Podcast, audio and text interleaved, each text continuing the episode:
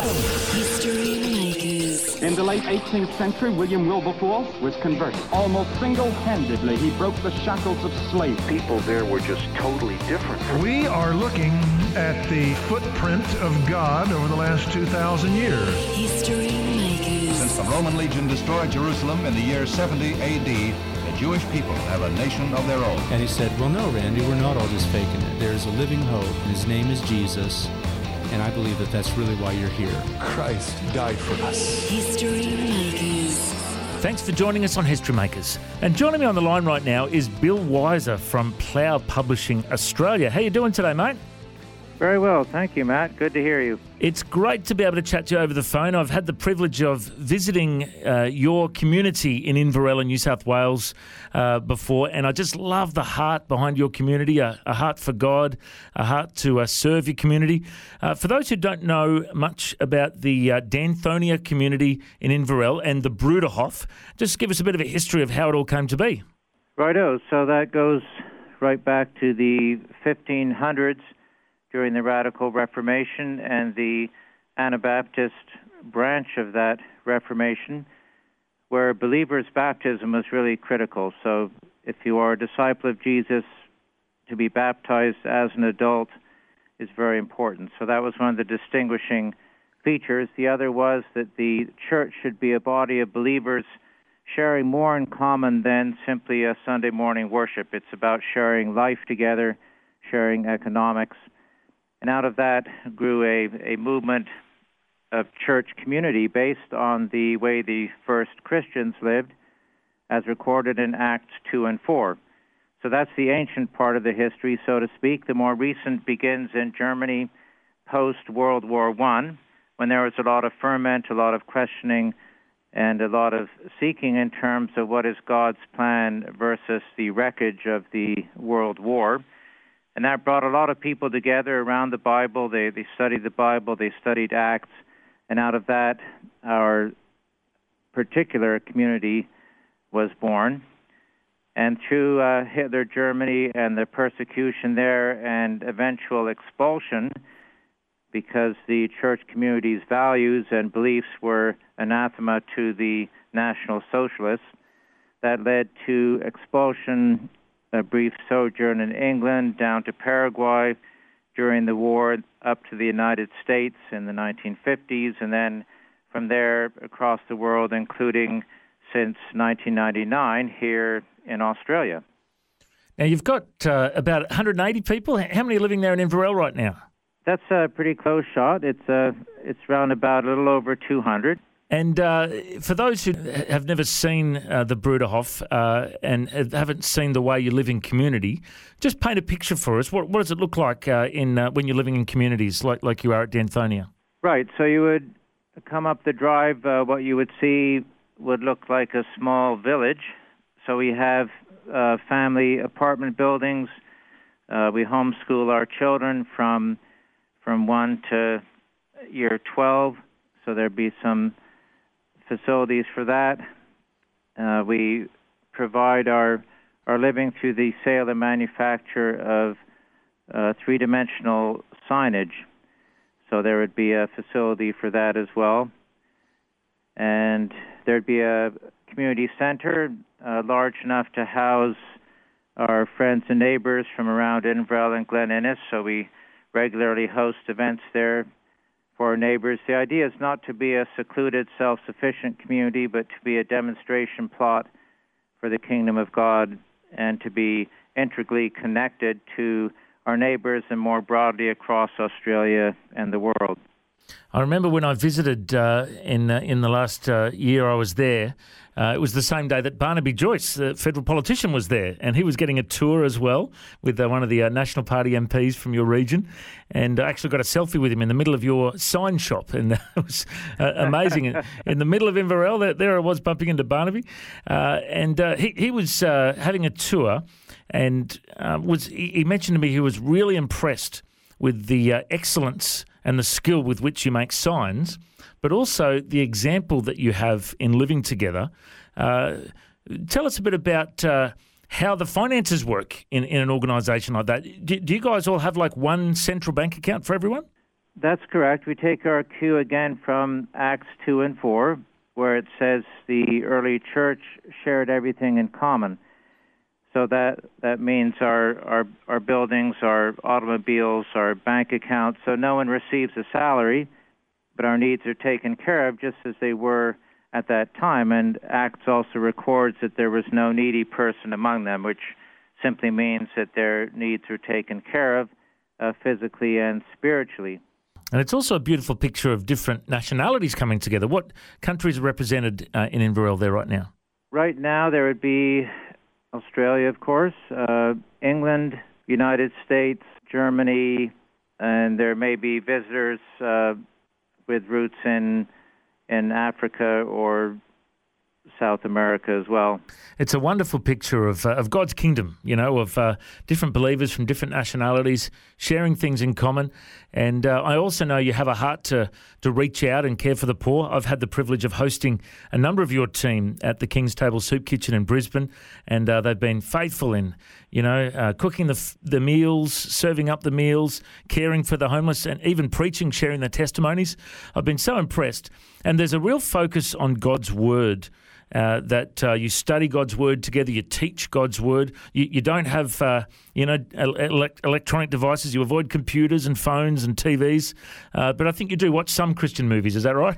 Yes, and we have technology for our work. It's just that we don't bring it home with us.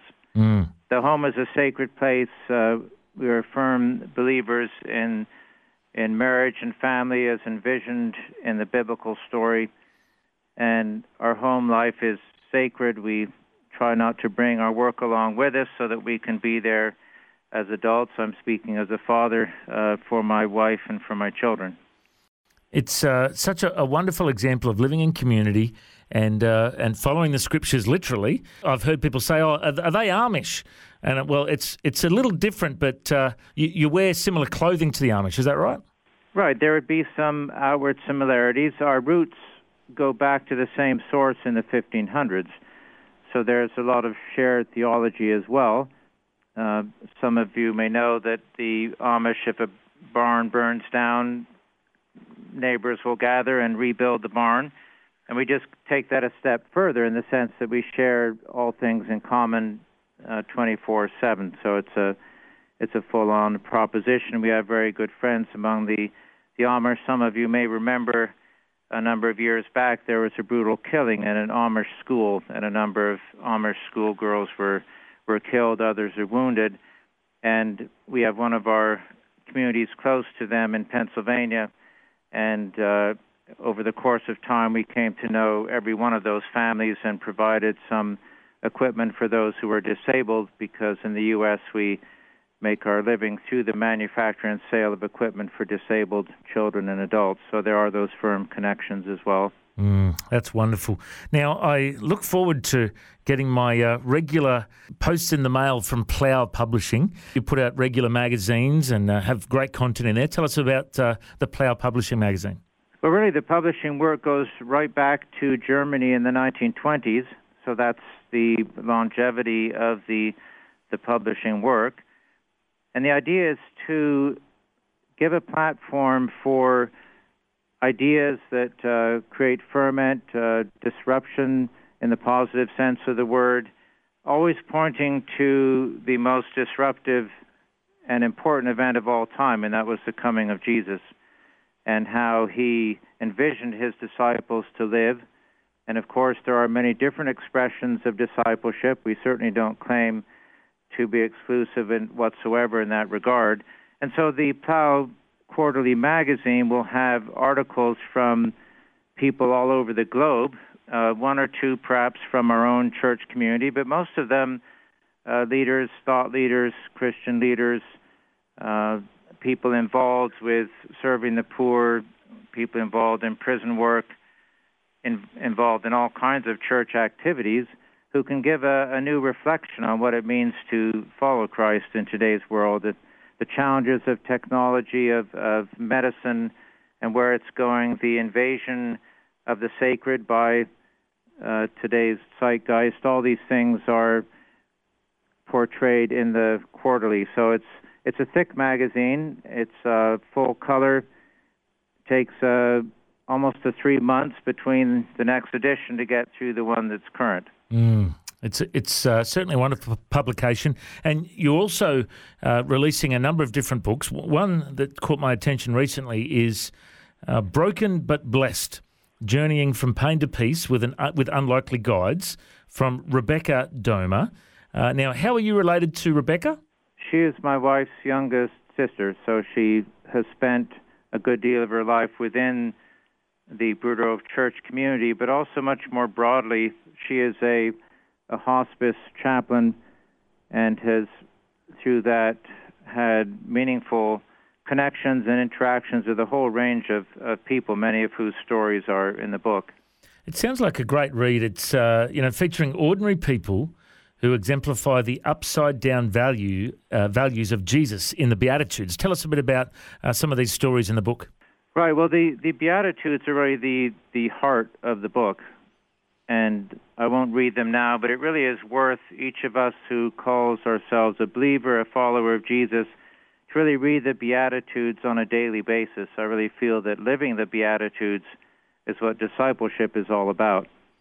So rather giving a theological discussion on the Beatitudes, Rebecca Domer has chosen to illustrate each of the Beatitudes with a chapter within which the stories of, of three or four individuals are beautifully portrayed. And these are people that she has known intimately and met and have been part of her life. Really, a whole range of, of individuals from her own sister who had Down syndrome to someone that my wife and I cared for a year ago in England, a, a woman our age, married with children, grandchildren, who suffered under motor neuron disease and, and died after a six month period. Mm. That's in the chapter Blessed are the Peacemakers. She accepted her, her illness uh, in peace because of her faith in Christ, and it was amazing to walk that journey with her. So these are stories of people who've gone through loss, hardship, heartache of many different kinds, and have traveled through that with the help of Jesus. Or in some cases, it, it may be a story of, of someone who doesn't share that belief in Christ but has been persecuted for the sake of righteousness and so on. A, a beautiful range. What I like about the book, it works very well for a book study because it centers on the Beatitudes. Beautiful for Bible study. And in fact, that's what we do here. I'm currently posted with my wife in Armidale, where we are house parents to students attending the University of New England. And every Tuesday, we invite people in from the area to have a book study. And this is the book we are reading, and it, it really drives us right into the essence of the New Testament and the essence of Christ and his message in a really beautiful way. So I'd encourage listeners to take it up. It's a beautiful little book for that purpose. Now, if people would like to get their hands on this book, what's the easiest way to uh, to get a hold of you? Well, if you're lucky enough to have a Koorong bookshop in your town, as we do here in Armidale, that's the easiest way. Freedom Publishing also carries the book.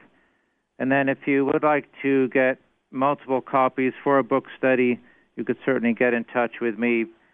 I could share my email. It's Bill Wiser, B I L L W I S, as in Sam, E R, at plough.com. And that is really one of Plough's purposes for being. We don't actually sell many books, but we distribute uh, thousands of books across Australia in support of other people's ministry. So I'm a member of Prison Fellowship. I volunteer with them in prison ministry, but through Plough, I supply our books on forgiveness, this book, Broken but Blessed, and other titles that go into prisons and are used in Prison Fellowship's uh, beautiful program of transformation through Christ on the inside. And of course, if people want to find out more, the website is plough.com, which is P L O U G H.com. Uh, and then you can actually find the book Broken but Blessed. And there's actually a free download from the website. Uh, I remember when uh, some of the guys from the Bruderhof uh, visited us at our church in Brizzy, they had a, a whole trunk full of full of books. They said, uh, "You can take any of these." And I said, "Oh, well, how much do they cost?" And he goes, "No, we want to bless you." And I was like, "Wow, that is so upside down to." What a lot of people do. A lot of people they charge, and that's how they make their money. But you guys really believe that it's part of your ministry to to be generous and to uh, to bless others, isn't that right? That's correct, and and God has blessed us in the in the sign business, and so we are able to to make these books available. We do appreciate donations to to keep them keep it going. Mm. But really, the essence of the heart of Jesus again in the Beatitudes, and that is a, a beautiful beautiful thing. Mm, it's wonderful. Well, Bill, it's been great to catch up with you again, and I hope to get into uh, Inverell to visit uh, Danthonia again at some stage. Uh, I might even pop in and visit you in Armidale one day as well. That's where my grandparents are from, actually. I love Armidale. It's a beautiful city. Uh, and uh, really appreciate your, your time on the radio. Once again, the website is plough.com. That's P L O U G H.com. And you can contact Bill Wiser through there if you're interested in this book, Broken But Blessed, and many of their other great uh, books that they've released over the years. God bless you, Bill. I reckon you're a history maker. Thanks for joining us. Great to be chatting again, Matt. Thanks so much. If you'd like to hear this conversation again, listen online anytime at historymakersradio.com. There you'll also find links to all of our social media channels, and you can subscribe to our iTunes podcast. History Makers is a faith based ministry, and we want to thank everyone for their generous support. If you've got a suggestion of anyone we should interview, send us an email info at historymakersradio.com. God bless. I'm Matt Prater, and my challenge to you now is to go and make history.